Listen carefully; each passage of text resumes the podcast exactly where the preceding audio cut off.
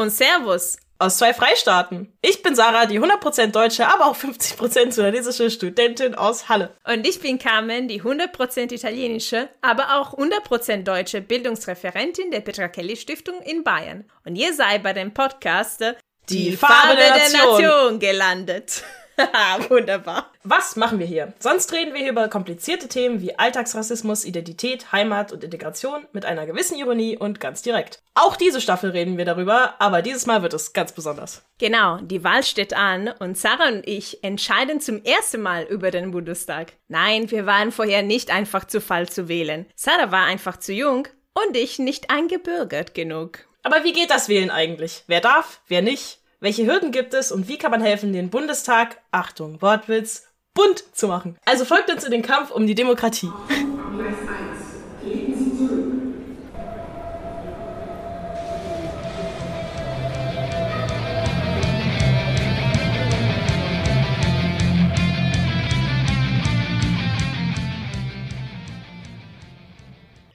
Ja, dann ganz herzlich willkommen zu unserer Veranstaltung. Die Farbe der Nation hat gewählt und jetzt. Mein Name ist Sarah Bashir. Ich arbeite für die Heinrich-Böll-Stiftung Sachsen-Anhalt und ich begrüße heute ganz herzlich Dr. Denise Nergis, äh, Geschäftsführerin vom Bundeszuwanderungs- und Integrationsrat. Hallo. Hallo. Genau, ähm, dieses Jahr ging es in unserem Podcast Die Farbe der Nation rund um die Wahlen und das Thema Repräsentation. Und heute für die finale Folge wollen wir über die Ergebnisse sprechen und was sie für die Zukunft bedeuten. Zunächst werden wir zu zweit über die Ergebnisse sprechen und dann auch Fragen aus dem Publikum zulassen, die aber natürlich auch währenddessen schon in den Kommentaren gestellt werden dürfen. Genau, und dann würde ich sagen, verlieren wir keine Zeit, fangen wir an. Erstmal vielleicht ein paar Zahlen. Hat sich der Anteil von Menschen mit Migrationshintergrund oder Geschichte im Bundestag verändert und wenn ja, wie? Ja, es hat sich definitiv verändert. Es ist zwar noch nicht so viel, dass dem Bevölkerungsanteil von äh, Menschen mit Migrationshintergrund in der Gesellschaft auch nahe kommt. Also den 26 Prozent kommt das nicht nahe. Aber was man natürlich erfreulicherweise sagen kann, dass wir von 8,3 Prozent schon auf 11, noch was Prozent gegangen sind. Und äh, wenn man sich das in Zahlen vorstellen möchte, sind es statt 58 äh, Personen mit Migrations- oder Fluchtbiografien jetzt 83 80 Personen mit Migrations- und Fluchtbiografien im Bundestag vertreten. Das ist ja schon mal ein Zuwachs. Ja, super, auf jeden Fall. ähm, Gibt es da Unterschiede, was die Parteien angeht? Also gibt es da vielleicht auch Überraschungen, besonders hoher Anteil, besonders niedriger Anteil oder ähm, wie ist da die parteiliche Zusammensetzung? Ja, also man kann das in verschiedenen Varianten nochmal sich genauer anschauen, weil wenn wir jetzt von 83 Personen sprechen, sind sie nicht allen gleich. Und was da natürlich noch erfreulicher in diesen, unter diesen 83 Personen ist, dass sich auch diese 83 Personen viel vielfältiger dann auch darstellen. Sie haben Fluchtbiografien zum ersten Mal, es gibt Abgeordnete und von den ähm, drei Abgeordnete, die auch Fluchtbiografien haben, kommen dann auch noch aus dem Ostdeutschland, was ja natürlich auch schon mal schön ist und nochmal so zeigt, dass wir in Ostdeutschland auch ein ganz anderes Bild auch haben können und das ist schon mal erfreulich. Dass die Personen Fluchtbiografien haben, bringt ja auch nochmal eine ganz andere Lebensrealität mit sich. Es sind jetzt auch mehr Afrodeutsche, schwarze Deutsche auch im Bundestag vertreten. Bisher war es ja nur Kagamba Diaby. Im Moment haben wir dann ähm, mit dem Einzug von Arman Zond äh, von der SPD und Arvet und ähm, Sana von der SPD noch mehr Leute, die auch äh, Afrodeutsche sind und auch schwarze Deutsche sind. Und das ist schon mal ein Vorteil. Es gibt mehr Türkeistämmige im Vergleich zu der letzten Legislaturperiode. Da sehen wir auch ein äh, Zuwachs an. Und was natürlich auch nochmal ganz interessant ist, ähm, unter den Leuten, unter den MandatsträgerInnen mit Migrationshintergrund ist auch der Altersdurchschnitt äh, ziemlich, äh, ziemlich äh, niedrig im Vergleich zu dem, wenn man bedenkt, dass fast alle 60 äh, plus sind im Bundestag, äh, sieht man, dass unter denen äh, eher jüngere Leute vertreten sind. Da sind auch Leute, die in den 90er Jahren geboren sind. Oder es sind auch, ich hatte eben nochmal erwähnt, die Personen mit Fluchtbiografien, es sind Personen, die in den 2000er Jahren Jahren mit ihren Familien auch geflüchtet sind oder ihre Familien geflüchtet sind. Ähm, das ist schon mal eine Variation an Lebensrealitäten, Entwürfen, Anschauungen, dass uns über diese MandatsträgerInnen mit Migrationshintergrund, das vermengt ja eigentlich alles in einem und da sehen wir, dass da auch eine Variation drin ist. Und nochmal zurück zu deiner Frage. Natürlich ähm, sehen wir in Sachen Parteizusammenstellung eine Kontinuität. Äh, da gibt es eine gewisse Kontinuität. Das war schon immer so und das wird wahrscheinlich auch immer so bleiben, dass äh, die meisten in den progressiven, liberaleren Parteien sind. In der Top 3 sehen wir an erste, am, beim ersten Platz die Linke. Sie haben die meisten, prozentuell die meisten äh, Politikerinnen mit Migrationshintergrund in ihrem Plenumsaal sitzen. Dann kommt die SPD und danach kommen die Grünen. Und ratet mal, wer danach kommt. Äh, da wird, äh, wird man schon staunen, weil dann kommt die AfD. Ähm, ja, dann kommt die AfD. Sie haben in der Tat auch äh, Politikerinnen mit Migrationshintergrund, ob sie sich dann auch so verstehen oder ob das für die auch unbedingt jetzt eine, ähm, eine Repräsentation der Vielfalt ist, das äh, will ich da jetzt nicht weiter kommentieren. Und dann kommt die FDP und an letzter Stelle kommt in der Tat die Union-Fraktion. Und ähm, vielleicht nochmal so ein Hinweis, was so ein bisschen äh, nicht so sichtbar geworden ist, haben wir zum ersten Mal nach zwölf Jahren auch jemand mit asiatischem Hintergrund im Bundestag sitzen. Jewan Ri von der SPD ist es. Und wir hatten zuletzt vor zwölf Jahren ähm, Einige können sich vielleicht noch an ihn erinnern. Philipp Rösler, der war auch äh, Vizekanzler von der FDP und der war damals der erste mit asiatischem Hintergrund und äh, nach zwölf Jahren kommt da jetzt äh, zum zweiten Mal wieder nur eine Person mit asiatischem Hintergrund auch in den Bundestag. Ja, sehe und staune ist ja auch Wahnsinn, wie unterschiedlich das dann quasi nochmal sich aufteilt im Hintergrund quasi. Also, dass das dann wirklich, also nur eine Person mit asiatischem Hintergrund ist ja wirklich gar nicht repräsentativ. Also, mhm. das hat mich jetzt auch überrascht. Mhm. Ähm, dann vielleicht zur nächsten Frage. Und zwar, wir hatten ja jetzt das Superwahljahr. Also es war ja wirklich sehr präsent dieses Jahr, dieses Thema Wahlen. Ähm, und war dieser Wahlkampf ein besonderer, was die Repräsentativität angeht? Und welche Rolle spielten Fragen der Repräsentation im Wahlkampf, wenn Sie das überhaupt getan haben? Das ist natürlich eine Frage, die man so oder so auslegen kann. Je nach der Auslegung kann ich natürlich sagen, ja, es hat eine ganz große Rolle gespielt, wenn man sich darauf konzentriert, dass Personen, äh, die einen sichtbaren Migrationshintergrund oder sichtbare Vielfaltsmerkmale hatten, wurden natürlich, äh, haben das auch in ihrem Wahlkampf auch sichtbar dargelegt oder auch ihre Position zur, dass da mehr Vielfalt in den, in den Reihen gehört, das dann auch mehr in den Vordergrund gebracht. Und damit kann man ja schon sagen, ja, dadurch, dass es ja auch mehr Kandidatinnen gab, was ja auch durch den Einzug sich ja belegt, ähm, die Vielfaltsmerkmale haben, die Migrationsbiografien haben, sichtbare ähm, Merkmale haben, denen das dann auch zugeschrieben wird, hat es schon eine Rolle gespielt. Zum Beispiel haben sie äh, bei dem BZI hatten wir eine Interviewreihe, Vielfalt erzählt, äh, hat sich die Reihe genannt. Und dort haben sie auch viel mehr darüber gesprochen, wie viel ähm, Teilhabe und Repräsentation ausmacht in der Politik und welche Ansichten mitgebracht werden können. Aber am Anfang habe ich hier gesagt, das ist so ein bisschen eine Interpretationssache.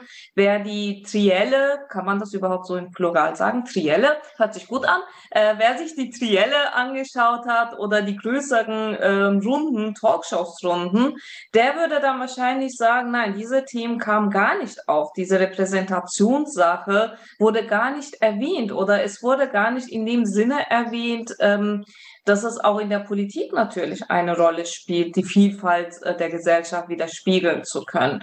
Über Vielfalt wurde kaum geredet, über Migration wurde eher aus einer Sicherheitsperspektive gesprochen.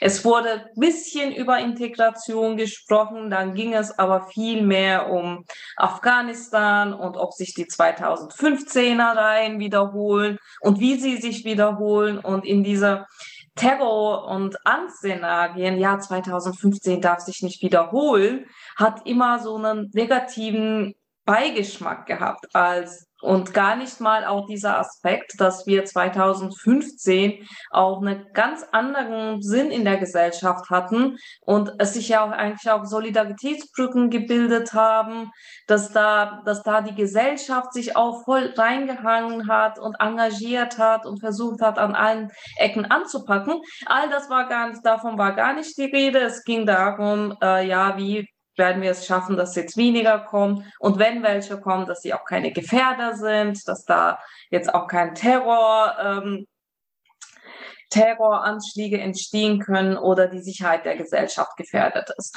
Über Vielfalt und Teilhabe im Sinne von, wir brauchen mehr Möglichkeiten, dass äh, Menschen, migrantische Menschen, Menschen, die, äh, die kein Wahlrecht haben, auf verschiedenen Ebenen wählen können oder dass sie äh, Diskriminierungserlebnisse haben und Rassismus gibt habe ich zumindest leider nicht so mitbekommen und auch im Austausch mit anderen Leuten merke ich, dass es leider wirklich in den Wahlkampf keine Rolle gespielt hat.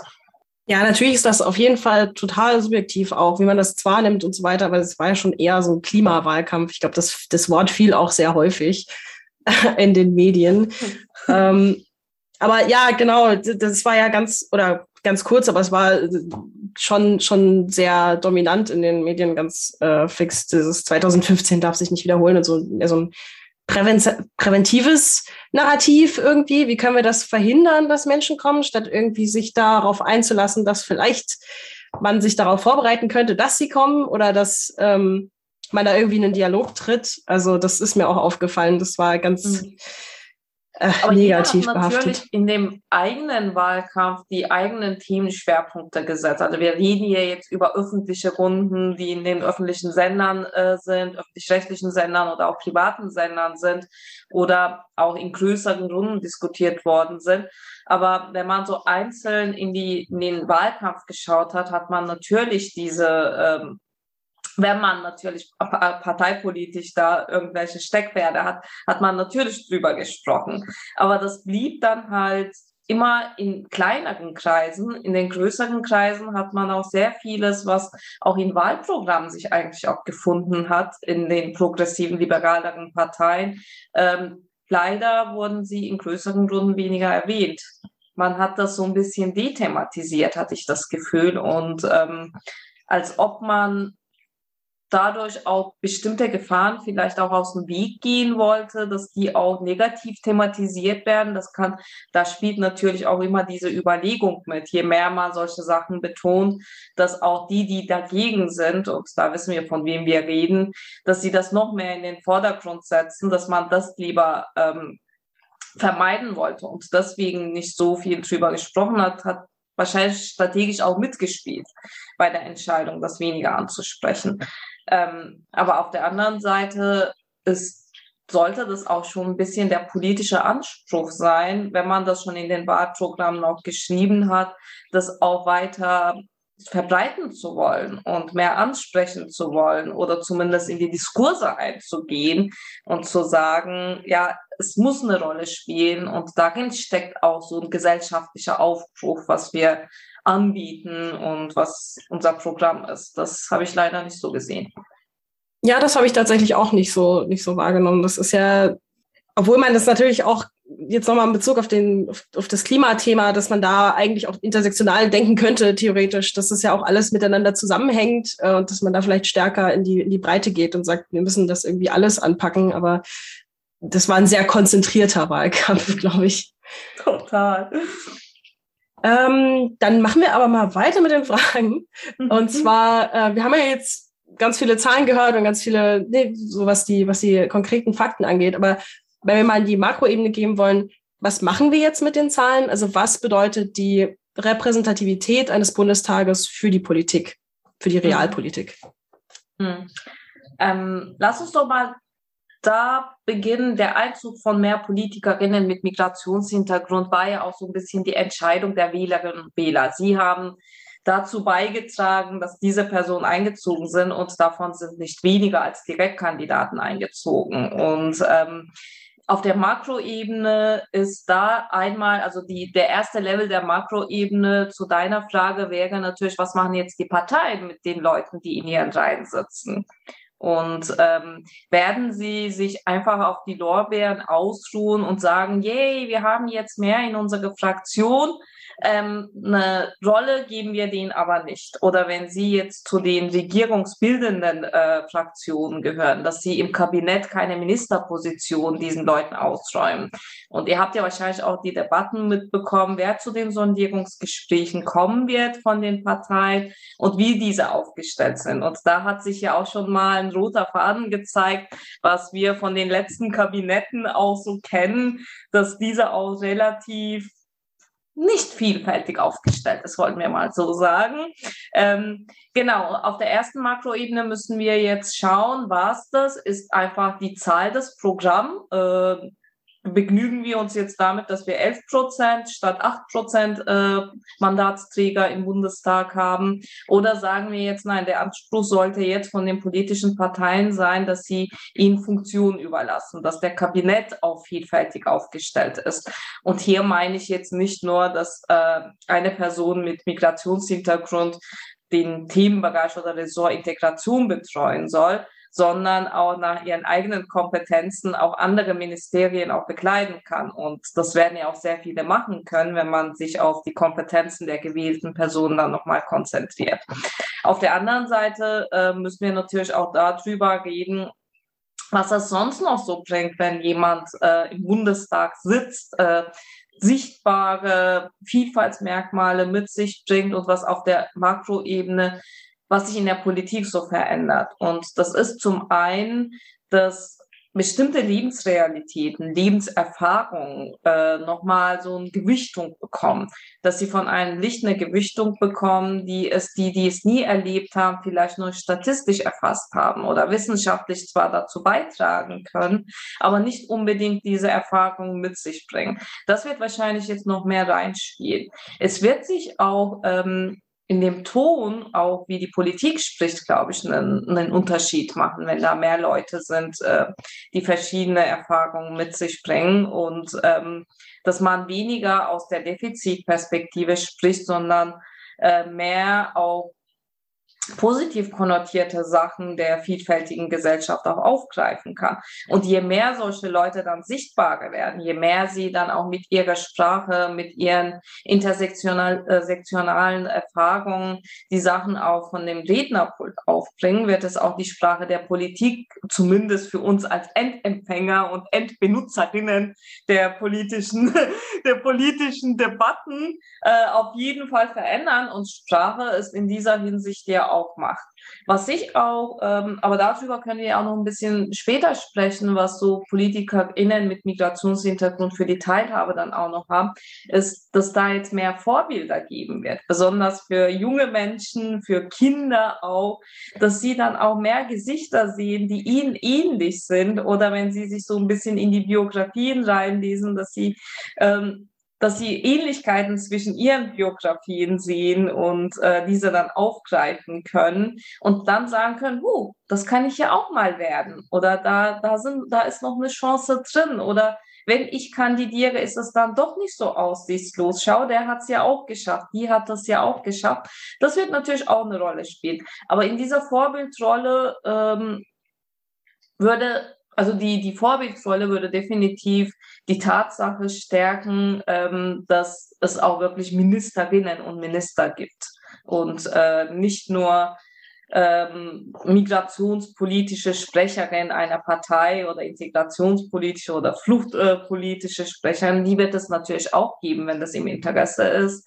Aber dass da mehr rauskommt, dass in den Funktionen mehr rauskommt, wird definitiv diese Rolle noch stärken und auch die Repräsentationsebene dann noch ein bisschen äh, unterstreichen, denke ich. Ja, du hast jetzt ganz viel gesagt. Ähm, es ist auf jeden Fall wahrscheinlich ähm, schwieriger, jetzt im Bundestag über die anderen zu reden, wenn die anderen eben im Bundestag sitzen. Also ich glaube, das ist halt auch schon mal so ein, so ein Effekt quasi, ähm, dass man nicht mehr über so ein Außenphänomen ähm, quasi redet, sondern die Menschen eigentlich direkt anguckt. Ähm, ich denke, das, das macht es dann wahrscheinlich schwieriger, das so ähm, ja, nach, nach außen zu drücken. Genau, und natürlich Vorbildfunktion, das ist auch alles ganz, ganz, ganz, ganz wichtig. Ähm, ich habe mich auch, also wir haben ja Karamba Diaby hier bei uns in Halle. Und ich freue mich jedes Mal, also ich habe mich jedes Mal gefreut, wenn ich ihn dann irgendwie auf den Wahlplakaten gesehen habe. Irgendwie, das macht schon auch irgendwie was, wenn man da jemanden sieht, der wirklich auch aktiv in der Politik tätig ist und den man dann so groß auf einem Plakat sieht und wählen kann, ist natürlich auch ähm, ein Effekt. Also, ja, klar das ist ja auch ein, ein gewisses Identifikationsgefühl, äh, das man dann hat, auch mit dem, was man jetzt in dem Vertreterinnenrat einer Gesellschaft sieht. Ähm, ja, das ist mein Parlament und da sitzen auch Leute, die ähnliche Erfahrungen mit mir gemacht haben und dadurch kann man sich auch mehr mit den Entscheidungen oder auch mit der Politik identifizieren. Und das bildet ja auch ein bisschen mehr Bildung an die Parteien. Und ich weiß nicht, ob dir die eine Studie noch bekannt war, bei dem festgestellt worden ist, dass äh, den Menschen mit Migrationsbezügen schwerer fällt, sich an Parteien zu binden weil sie ihre Interessen nicht immer sehr vertreten sehen und auch in den internen Strukturen auch nicht so sehr das Empfinden ihrer Lebenserfahrung finden und dass sie deswegen weniger sich an Parteien binden können. Ähm, dadurch kann vielleicht eine neue Welle entstehen und ähm, ich hatte am Anfang nochmal betont, dass unter denen, die jetzt neu gewählt worden sind, ähm, sehr viele junge Menschen gibt. Ähm, das zeigt dann auch ehrlich gesagt, dass da eine neue Generation mit einem neuen Zugang an Politik heranwächst und die dann auch den anderen nochmal den Wegöffner sein können die dann auch nochmal dazu motivieren können, einen anderen Zugang an Politik zu finden. Und das jetzt ohne den migrantischen Bezug gesprochen, ähm, sehen wir ja das ja auch schon an den äh, Wahlbeteiligungen, dass die auch schon stark gestiegen ist und dass auch unter den Erstwählerinnen äh, schon eine sehr hohe Wahlbeteiligung gibt. Und ähm, das kannst du vielleicht noch ein bisschen mobilisieren, bei der nächsten Wahl dann auch eine Rolle spielen, dass da noch mehr Leute dann sich beteiligen um ja, jung und engagiert quasi. Ja, na, natürlich. Also ich denke mal, die, die jüngere Generation jetzt, also quasi meine Generation, ist ja auch unglaublich aktiv in der Politik geworden. Also das haben wir ja jetzt die letzten Jahre auch mitgekriegt mit Fridays for Future und ne, dieses ganze Klimaziel, was uns ja, oder Klimathema, was uns ja alle ähm, sehr direkt betrifft in der Zukunft. Ich denke, da ist das, ähm, da sind diese Themen auch stärker gewichtet, eben auf so ein, wir müssen jetzt was äh, in der Zukunft verändern und irgendwie äh, in die Politik kommen überhaupt, damit wir was machen können. Also ja, aber es ist natürlich auch echt interessant, dass da dass der Altersdurchschnitt da geringer ist als normalerweise. Also klar kann man das meistens sehen bei den Bundestagsreden und so weiter, also wenn man sich da die Gesichter anguckt, aber ähm, spannend, dass das sich auch wirklich so in den, in den Zahlen widerspiegelt. Ja. Mhm. Dann machen wir vielleicht mal weiter. Und zwar, ähm, was sind denn die größten Hürden? Also bei 11 Prozent sind schön, das hat sich äh, verbessert, aber wie kann man, also was sind die größten Hürden, was, was hindert Menschen mit Migrationsgeschichte daran, sich in der Politik zu engagieren?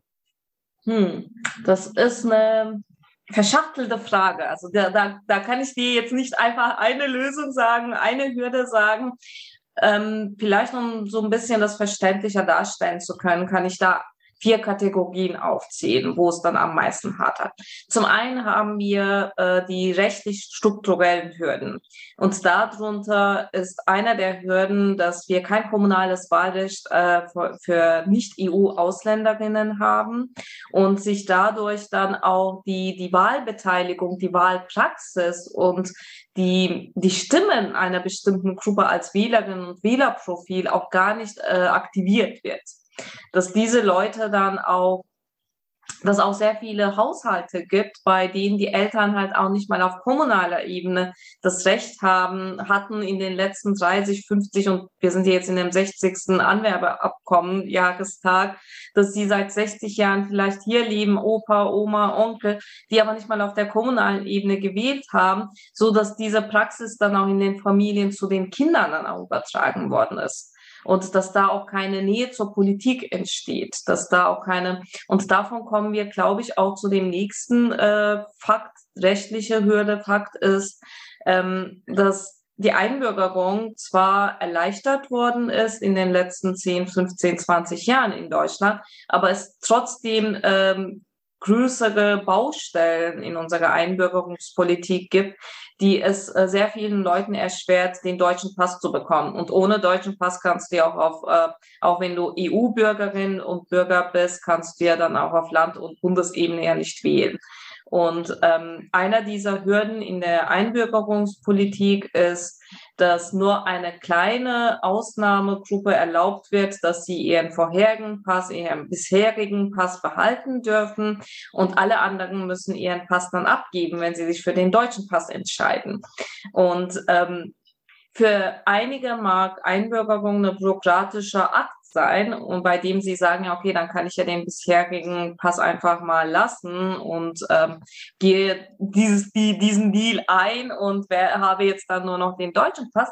Aber für viele andere ist das schon eine emotionale Bindung und eine Schwierigkeit, sich äh, von dem anderen Pass äh, zu verabschieden. Und sie wollen das auch gar nicht. Und viele sehen das auch als eine ungerechte Behandlung und machen das dann deswegen nicht. Sie sagen ja, wenn äh, mein Nachbar darf seinen bisherigen Pass behalten, ich aber nicht, wenn ich mich einbürgern möchte, obwohl ich das möchte. Das ist schon mal ein struktureller äh, Hürde.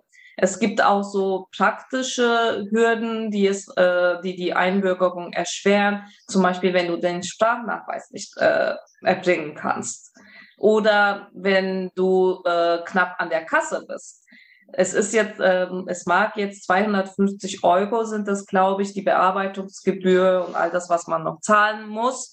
Ähm, hinzu kommen aber noch Übersetzungskosten von den Unterlagen, die du aus deinem bisherigen Staatsangehörigkeit dann noch mitbringen musst im, im Zweifel. Für eine Einzelperson mag das ja eigentlich nicht so hoch wirken, auch wenn das sich fast auf 1000 Euro hochrechnet insgesamt. Aber wenn eine gesamte Familie sich einbürgern lassen möchte, vierköpfige Familie, ist das natürlich eine, schon eine finanzielle Belastung.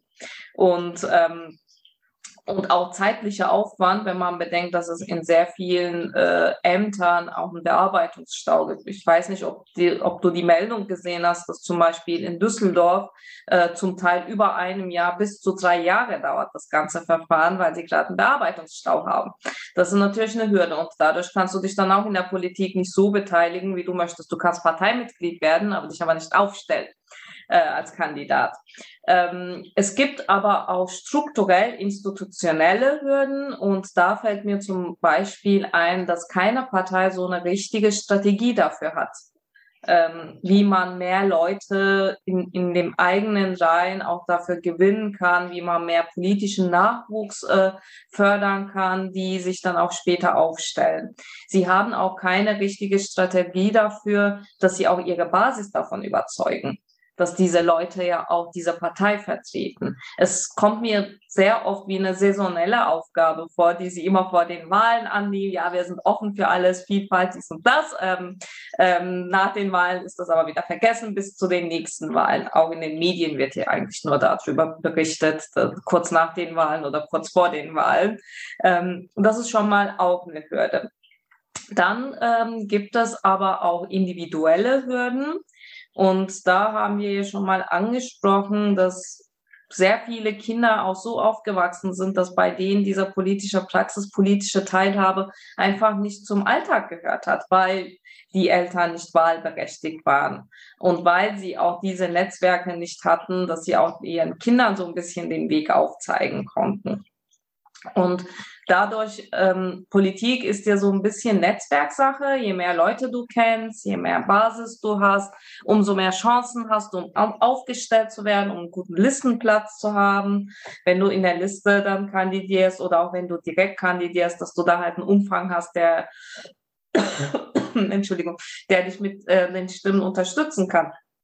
Wenn einem aber vom Haushalt her diese Netzwerke fehlen, wenn der Vater, Tante nicht irgendwie in einem parteinahen Kreis war oder in der Gewerkschaft oder auch ähm, basispolitisch aktiv, dann müssen sich die Leute später aufbauen, diese Netzwerke. Und ähm, entweder nach dem Studium oder während des Studiums und im Berufsleben. Und so kommt dann nochmal äh, eine Hürde dazu, dass äh, die biografischen ähm, die biografischen Eigenschaften der migrantischen Bezüge einem dann auch mal äh, diese politische Aktivierung ausbremsen oder zumindest verzögern. Und das alles spielt dann äh, zusammen. Und ähm, dann haben wir natürlich auch äh, ne, auf der Metaebene natürlich Rassismus und Diskriminierung in dieser Gesellschaft, was auch die politische Teilhabe auch zum Teil behindert. Weil sich politisch eine, Stimme zu verschaffen und sichtbarer zu werden, ähm, bringt ja auch seine Gefahren mit sich. Und das haben wir ja auch im Wahlkampf erlebt, dass auch Kandidaten ihre Kandidatur zurückgezogen sind, äh, zurückgezogen haben, weil sie äh, den Druck und der Bedrohung nicht mehr äh, standhalten konnten und wollten, was auch total berechtigt ist. Ähm, aber auch generell in, in, in der Politik diese Hass und Hetze erleben, wie sie es normalerweise auch im Alltagsrassismus erleben. Das ist natürlich auch schon mal eine Hürde. Das alles spielt ineinander und letztendlich äh, bleibt es eine bleibt die Herkunft oder der sichtbare fremdgelesene Herkunft ähm, schon mal eine Hürde, um in der Politik so richtig durchstarten zu können. Ja, jetzt haben wir wieder ganz, ganz viel gehört. Ähm, also einerseits finde ich es auch irgendwie interessant. Also gut, für einige Parteien ist das durchaus irgendwie verständlich dass sie kein großes Interesse daran haben, dass Menschen mit Migrationshintergrund oder Geschichte ähm, wählen können. Ich glaube, da gibt es wahrscheinlich durchaus irgendwie Parallelen. Aber äh, es ist spannend, dass sich da keine Partei so, so sehr dafür irgendwie engagiert, weil also ich denke, für einige wäre es durchaus irgendwie hilfreich, dass sie sich da ähm, ihre, also dass sie das leichter machen, ähm, dass Menschen eben wählen gehen und da, aber ja, also sie, sie versuchen es ja. Das, äh, also einige Parteien versuchen das in der Tat und die Grünen haben ja auch ihre Vielfaltsstatut äh, verabschiedet. Das muss man aber halt Stück für Stück mit Leben füllen. Und eine Statut lebt sich nicht von alleine, fühlt sich nicht alleine mit Leben und mit Personen, mit Gesichtern. Das muss sich dann auch zeigen. Und in anderen Parteien gibt es auch ähm, sehen wir sehr oft so diese Einzelperson-Phänomen, nenne ich das immer. Das ist eine Parteispitze, eine aus der Parteispitze oder eine stärkere Figur in der Partei gibt, der oder die halt den Nachwuchs fördert, der sich der Vielfalt öffnet, der mhm. mehr Leuten den Weg öffnet, sich politisch zu engagieren oder besser, äh, in der Politik voranzukommen und fördert die. Äh, wenn diese Person aber weg ist, dann äh, bleibt die Partei dann wieder auf der Strecke um sich noch mehr Vielfalt generieren zu können. Und ähm, deswegen braucht es eine wirklich eine, eine nachhaltige Strategie oder auch eine auch einen Weg in der Politik eine andere Sprache einzuschlagen, der auch mehr Leute für sich dann gewinnen lässt. Es braucht aber gleichzeitig, und das hatte ich ja eben gesagt, ähm, du musst gleichzeitig auch deine Basis davon überzeugen, dass die aufgestellten Kandidatinnen auch für diese Partei stehen und diese Partei auch vertreten. Das sind ja letztendlich auch ganz normale deutsche PolitikerInnen, die dort ähm, ma äh, Politik machen werden. Aber wenn sich die Parteibasis allein wegen dem äh, wegen der Herkunft äh, sich dagegen entscheidet, diese Person aufzustellen, das äh, war ja vor anderthalb, zwei Jahren in Bayern der Fall, dass der Parteivorstand äh, gesagt hat, okay, wir stellen einen türkeistämmigen Unternehmer als unser Bürgermeisterkandidat auf. Ähm, hat äh, bei der Union war das, bei der CSU hat die Basis dann gesagt, nee, wollen wir nicht. Und ähm, dann war die, waren die Reaktionen so krass, dass die Person dann letztendlich seine Kandidatur selber zurückgezogen hat und gesagt hat, nö, also das, das mache ich dann nicht. Ähm, deswegen meine ich, dass diese Personenphänomen, dass durch Personen diese Vielfalt kommt, äh, hilft auf langer Sicht nicht. Zum einen muss es in, internen Weg dafür geben, dass intern die Leute gefördert werden, Funktionen, Ämter übernehmen, dass aber auch extern die Überzeugung äh, bei den Stammwählerinnen zumindest dieser Parteien dann ankommt, dass sie auch sich selber auch vielfältig aufstellen können und müssen und dass ihre Vertreter genauso divers aussehen können und sollten. Ja, also das, das Bayern-Beispiel hängt mir gerade nach. Das ist wirklich furchtbar. Also ich kann natürlich auch nachvollziehen, dass es das dann lässt. Aber das ist schon echt heftig. Also wenn man sich, also naja, gut. Aber ähm, dann ist natürlich auch noch die Sache, also auch wenn man jemand mit einer Migrationsgeschichte ausstellt, dass dann oft das Thema reduziert ist auf Migration. Also das dann oft nicht, ähm, also dann auch gar nicht zugelassen wird, dass, dass, dass dieser Mensch ein anderes Thema überhaupt äh, bekleidet oder irgendwie sich da diversifiziert, sondern dann auf dieses Thema reduziert wird und dann auch teilweise in den Medien nur solche Fragen gestellt werden in die Richtung. Das ist halt auch ähm, mhm. zu beobachten, finde ich.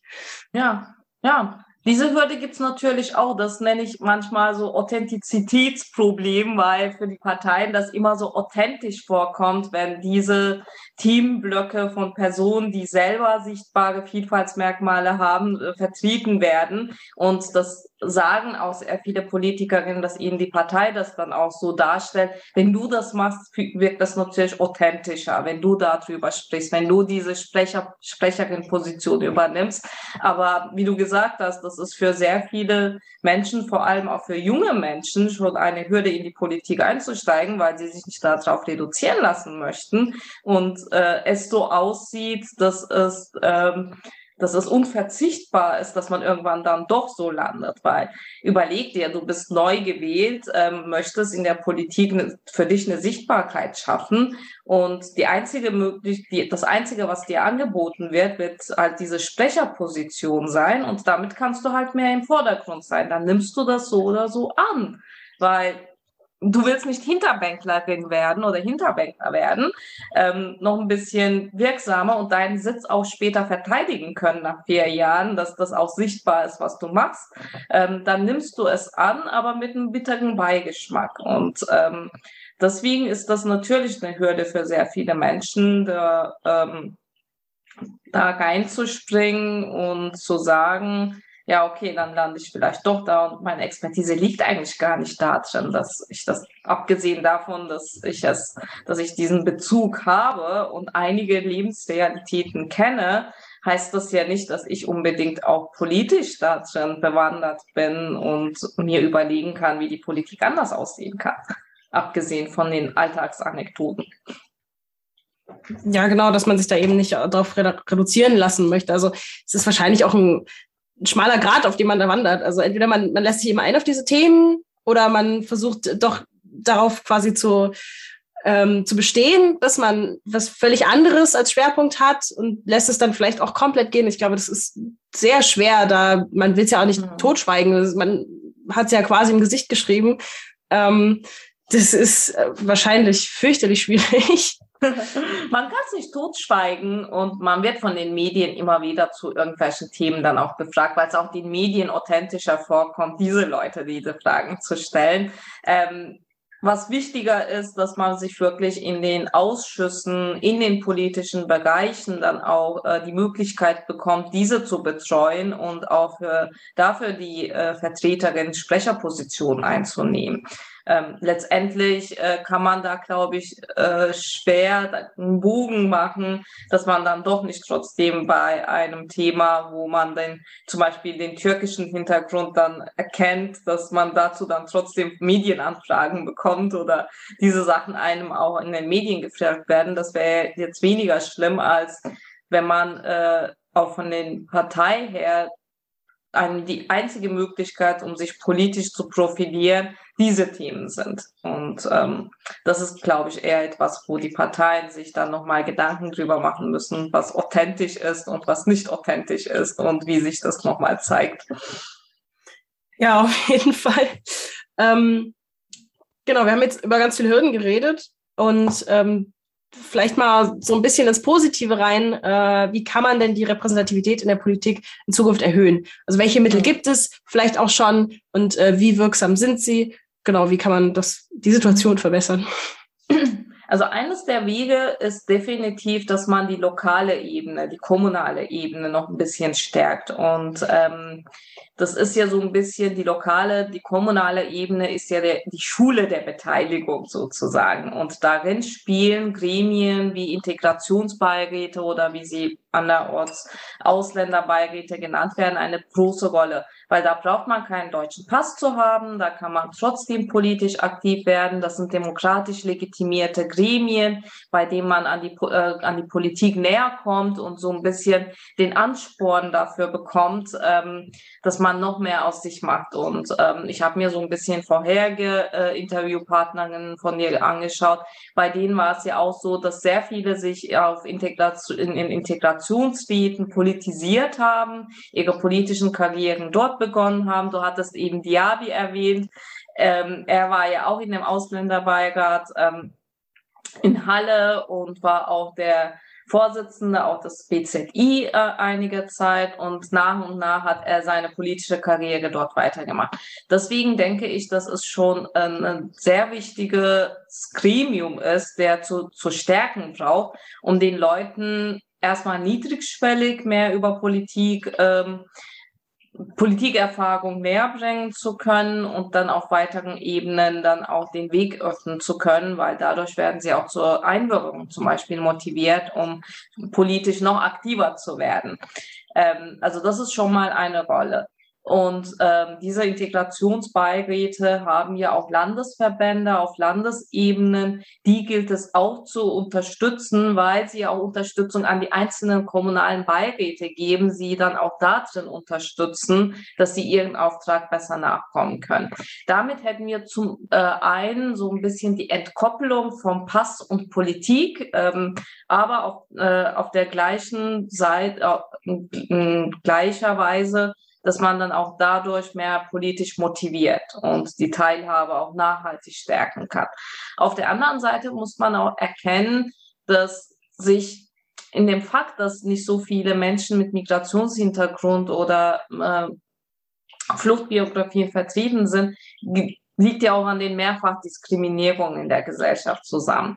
So sind zum Beispiel, wenn du dir den Bundestag anschaust, äh, fast 70 Prozent sind Juristinnen und Juristen oder die in den ähnlichen Bereichen ihre Ausbildung gemacht haben. Sie kommen aus bestimmten ähm, Haushalts äh, Finanzniveaus und äh, da zeichnet sich halt ein Bild ab, wer die Vertreterinnen dieses Landes sind. Und ähm, wenn du dir aber die, die von in der Gesellschaft so anschaust, wer die Geringverdiener sind, wer die geringeren Bildungskarrieren mitbringen und so weiter, die überlappen sich dann auch sehr viel auch mit Migrationsbezügen, wodurch du dann auch äh, so eine soziale Herkunft als äh, politisches Teilhabehindernis dann hast.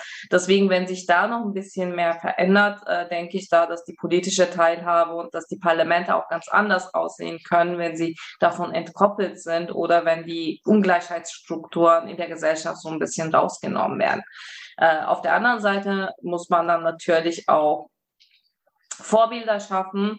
Und Vorbilder schaffen und Mut zu erzeugen, geht vor allem auch durch überparteiliche ähm, äh, überparteiliche Projekte, in denen man die, die, die Leute, die versucht, in ihren Politisierungsprozessen zu unterstützen, ihnen dabei hilft, ihre politische Heimat zu finden. Und ähm, da fällt mir zum Beispiel auch ähm, das Projekt des BZI Politikakademie der Vielfalt ein, bei dem es nicht nur ähm, darauf ankommt, den Parteien einen Pool zu bilden. Ja, hier, wir bilden die Leute für eure nächste Wahl äh, äh, vor. Ähm, darum geht es nicht. Wir wollen eher so auf einer gesamtgesellschaftlichen Ebene die politische Teilhabe aktivieren. Die politische Teilhabe, die sich auch durch äh, Vereinsengagement zeigt, die sich durch Projekteengagement zeigt, die sich aber dann auch letztendlich auch durch äh, politischen Mandatsanstreben dann auch zeigen kann. Solche Projekte sind wichtig und äh, sie bieten dann auch mehr, sie bieten den Leuten diese dieses Handwerk, was äh, man leider nicht so von den Biografien oder in der Schule oder woanders dann auch lernen kann. Und öffnet ihnen so, öffnen ihnen die, die starken Räume, die die Politik im Moment hat. Was auch sehr wichtig ist, das hatten wir schon angesprochen, ist kommunales Wahlrecht. Weil ich habe eine Behauptung, äh, wenn mehr Leute auf kommunaler Ebene wählen können, dann äh, wird sich ja auch die Wählerschaft verändern, so dass die Bindung an die Kommune und Wahlkreisbindung ist in der deutschen Politik sehr wichtig. Je mehr man äh, Leute als Wählerinnen und Wähler wahrnimmt, äh, wird es dann auch das Gesicht äh, der Partei auch auf Landes- und Bundesebene ändern, weil sie dann auch mehr Leute in der kommunalen Ebene erreichen wollen, werden sie dann auch auf der Landesebene dann auch mehr Leute, mehr Diversifizierung dann auch mit sich bringen. Und dadurch werden wir, das ist meine Theorie, werden wir da auch eine Mobilisierung dann sehen. Ich sehe da im Chat, dass da Fragen gekommen sind. Ähm, wollen wir die nochmal aufgreifen oder weitermachen? Ich würde sagen, wir können die Frage auch direkt stellen schon, ja. Und zwar, welche Wahrscheinlichkeit gibt es Ihrer Meinung nach, dass dieser Bundestag eine Erneuerung des äh, Wahlgesetzes, vor allem auf kommunaler Ebene für die Nicht-EU-Bürgerinnen, verabschieden wird? Also sehr hm. passend. Ja, ja, das hatten wir eben angesprochen, dass sich das ändern muss und das kann nur der Bundestag ändern. Und da ist unsere Fragestellerin, äh, liegt sich schon richtig. Ähm, es braucht eine Zweidrittelmehrheit und ähm, wenn man sich die Parteien so vor den Augen vorstellt, die jetzt die Regierung eventuell äh, eventuell zustande bekommen können, sind zumindest zwei davon dafür kommunales Wahlrecht auch für Nicht-EU-Bürgerinnen einzusetzen. Und dann schauen wir so ein bisschen in die Opposition. Da ist auch noch eine Partei, die, die mir auffällt, der das in dem äh, Wahlprogramm auch hatte, äh, kommunales Wahlrecht zu ermöglichen. Das ist die Linke ähm, ja, war, es braucht danach dann wahrscheinlich bei den anderen nochmal Mut, äh, das aufzugreifen und das als, ähm, das als Ziel aufzustellen. Ich wünsche mir, die, Wahrscheinlich die, die Wahrscheinlichkeit sehe ich, ich möchte mal sagen 50-50, aber ähm, ja, lassen wir das als 50-50 im Raum. Aber ich möchte es wirklich und ich wünsche es mir wirklich jetzt auch in diesen Sondierungsgesprächen, dass das auch äh, von diesen liberal-progressiven Parteien auch als, äh, als ein ähm, als eine rote Linie dann auch aufgegriffen wird, dass sie das auch zum Thema machen und äh, sagen, okay, da müsst ihr aber dann auch mitspielen. Und ähm, wenn das der Fall sein sollte, könnten die, die, könnte die Wahrscheinlichkeit auf 70 Prozent vielleicht steigen. Ähm, aber ich glaube, wir bleiben nochmal auf dem realistischen Boden. Die Zeichen sind gut, aber ob es klappt, ist äh, Prioritätssache. Und du hattest ja ganz am Anfang gefragt, wie inwiefern politische Teilhabe thematisiert worden ist in größeren Runden in der Öffentlichkeit. Und wir waren uns da beide einig, dass man da jetzt nicht so ganz mutig war. Deswegen glaube ich, dass man auch in dieser Sache weniger Mut haben wird. Aber ich bin ganz optimistisch, muss ich sagen. Also wir können alle nur optimistisch bleiben, glaube ich. Das ist äh, sicherlich immer eine ganz gute Idee. 50-50 fand ich jetzt Aber auch sehr lustig. Auch, es braucht einfach halt äh, mehr Allianzen, mehr Solidarität. Es müssen dafür mehr Leute äh, einstehen und das fordern von ihrer Partei, die jetzt die Regierung bilden wird, auch wenn sie davon nicht betroffen sind. Sie müssen dann sagen, ja, ich will in meiner Kommune auch mit meinen langjährigen Nachbarinnen und Nachbarn auch wählen gehen können, weil ich auch möchte, dass auch ihre Stimme äh, da auch äh, widerspiegelt wird. Und das ist ja nicht nur kommunales Wahlrecht. Ähm, dadurch könnte man ja auch gleich äh, einführen, dass auch bei Volksentscheiden auch die Wohnbevölkerung teilnehmen kann egal ob sie den deutschen Pass haben oder nicht. Und das könnte man jetzt sehr gut zusammen bündeln und dadurch dann auch die Demokratie eine größere Basis geben. Aber das kann man nur, wenn wirklich auch die Leute, die sowieso dieses Recht haben, auch dafür einstehen und sagen, wir wollen das auch, wir wollen, dass unsere Partei das jetzt umsetzt. Ja, dass die Parteien in dem Punkt vielleicht weniger biegsam sind. Also dass das nicht irgendwie, gerade weil wir haben ja jetzt die Koalitionsverhandlungen sehr präsent überall ähm, und welcher Punkt jetzt ähm, quasi starr ist und nicht beweglich und welcher Punkt Verhandelssache ist und das darf dann, glaube ich, auch kein, es, es gibt ja auch keinen guten Grund, nicht das kommunale, kommunale Wahlrecht für alle zu haben. Es ist ja wirklich sehr, sollte eigentlich für alle möglich sein, wenn man in einer Kommune lebt und dort auch wählen zu können. Das ist, ah, bildet ja auch so eine Art Zugehörigkeitsgefühl. Also nicht nur so eine Art, sondern natürlich, wenn man mitbestimmen darf, dann fühlt man sich da auch irgendwie ähm, eingebunden.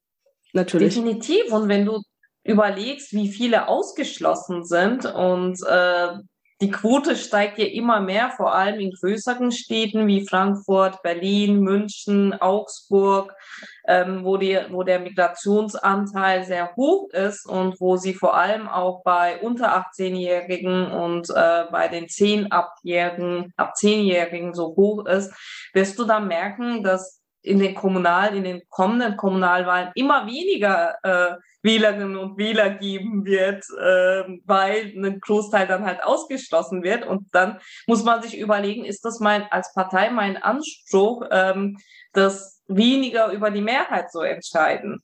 Und wer die Macht dann auch in den Händen halten wird, weil die demografischen Statistiken liegen es ja da.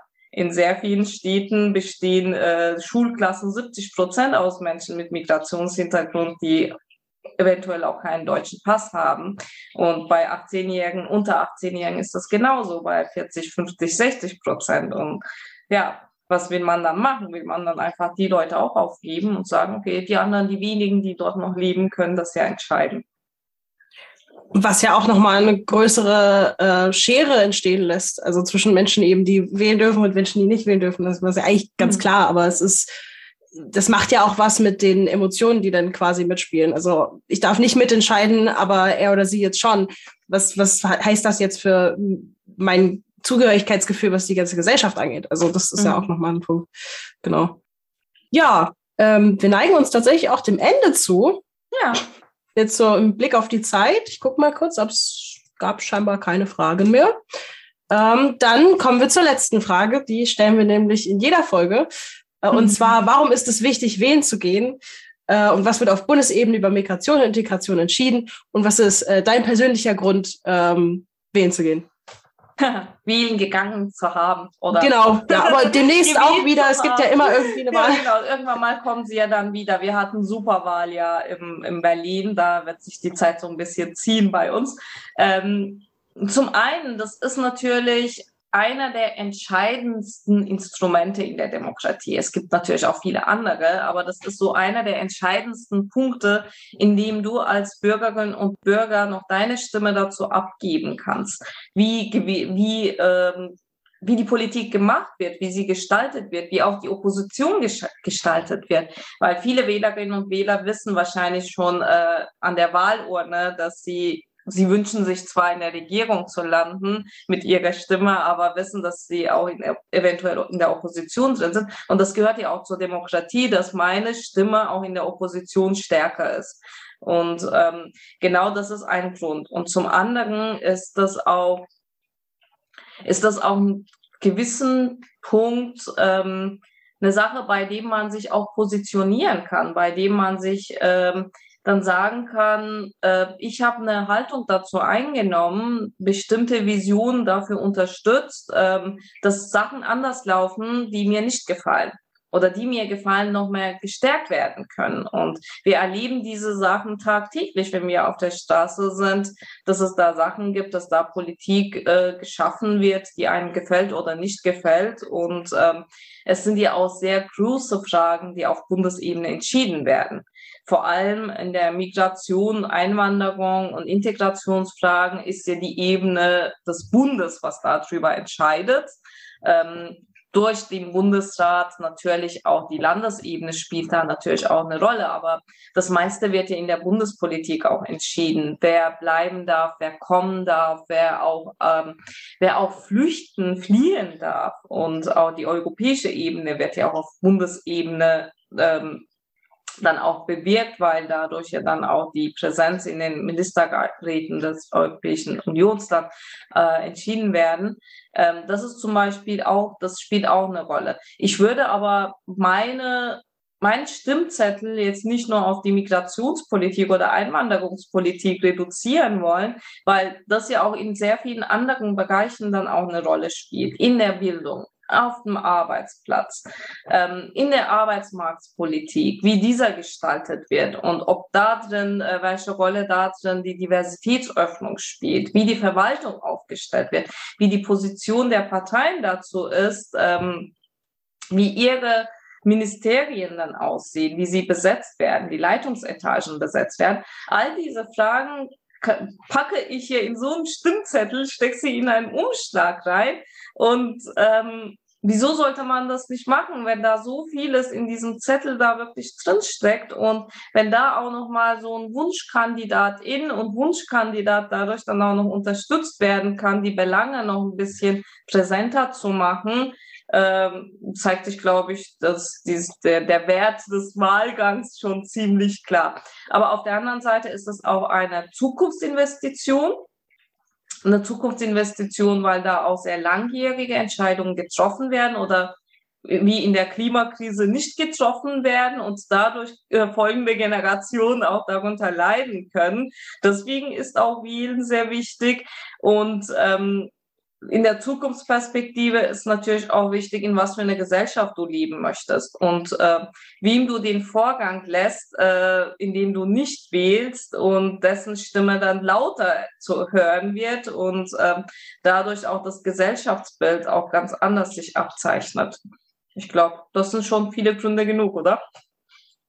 Das sind sehr viele Gründe, ja. Wir haben ja schon auch sehr, sehr viele gehört, aber genau das war jetzt eigentlich fast eine Zusammenfassung von allen quasi. Ähm, genau, ich würde jetzt vielleicht noch einen ganz kurzen Moment warten, ob es eventuell noch Fragen gibt, aber es sieht gerade nicht so aus. Ansonsten, nein. Ähm, aber ansonsten war das ja auch ein wahnsinnig schönes Schlusswort, fand ich. Also es hat jetzt äh, fast alles zusammengefasst. Und ähm, genau, würde ich ja. jetzt sagen, ähm, vielen Dank, dass du hier warst. Ich habe mich sehr gefreut. Und das war's mit dieser Folge. Und der Staffel. Die Farbe der Nation hat gewählt und wir begeben uns in eine längere Pause. Wir werden im nächsten Jahr dann mit einem neuen Projekt wiederkommen, also bleibt gespannt. Diese Folge könnt ihr euch auf YouTube und Facebook ansehen. Die Links dazu findet ihr in der Beschreibung. Und wie immer, folgt den drei Stiftungen Sachsen, Sachsen-Anhalt und Bayern, die an der Produktion von Die Farbe der Nation beteiligt sind, auf Facebook, Instagram und Twitter, aber vor allem abonniert unseren Podcast unter dem Namen Petra Kelly Stiftung auf Spotify, Soundcloud, Apple Podcast und weiteren Podcast-Apps eurer Wahl. Bleibt gesund und informiert. Tschüdelü!